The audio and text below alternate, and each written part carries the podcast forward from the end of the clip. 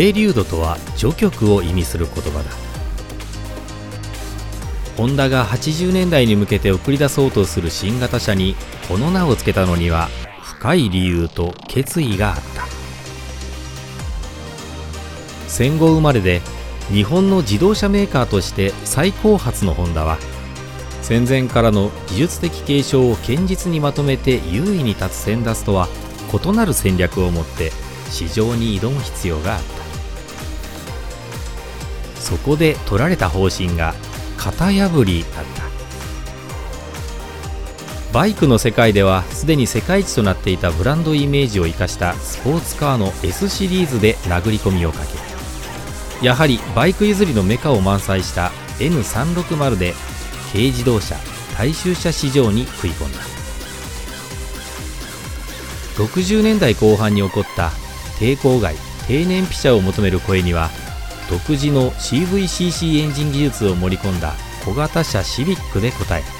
世界的なヒットを記録した。創設者本田宗一郎が頑なに推し、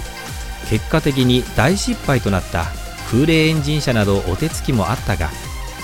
いずれもライバルが持ち得なかった発想と技術だっ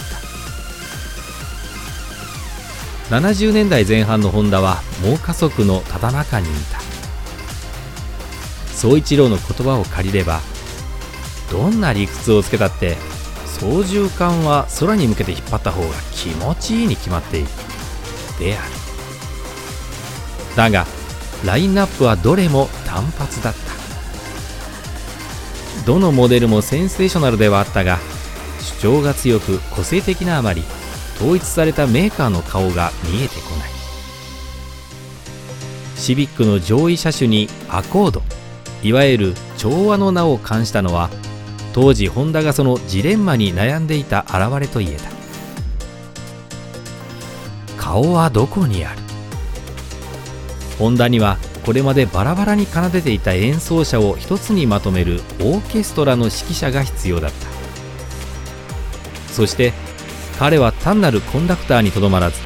新時代を牽引する前奏者でなければならなかった。そう、ここにプレリュードの歴史が始まる。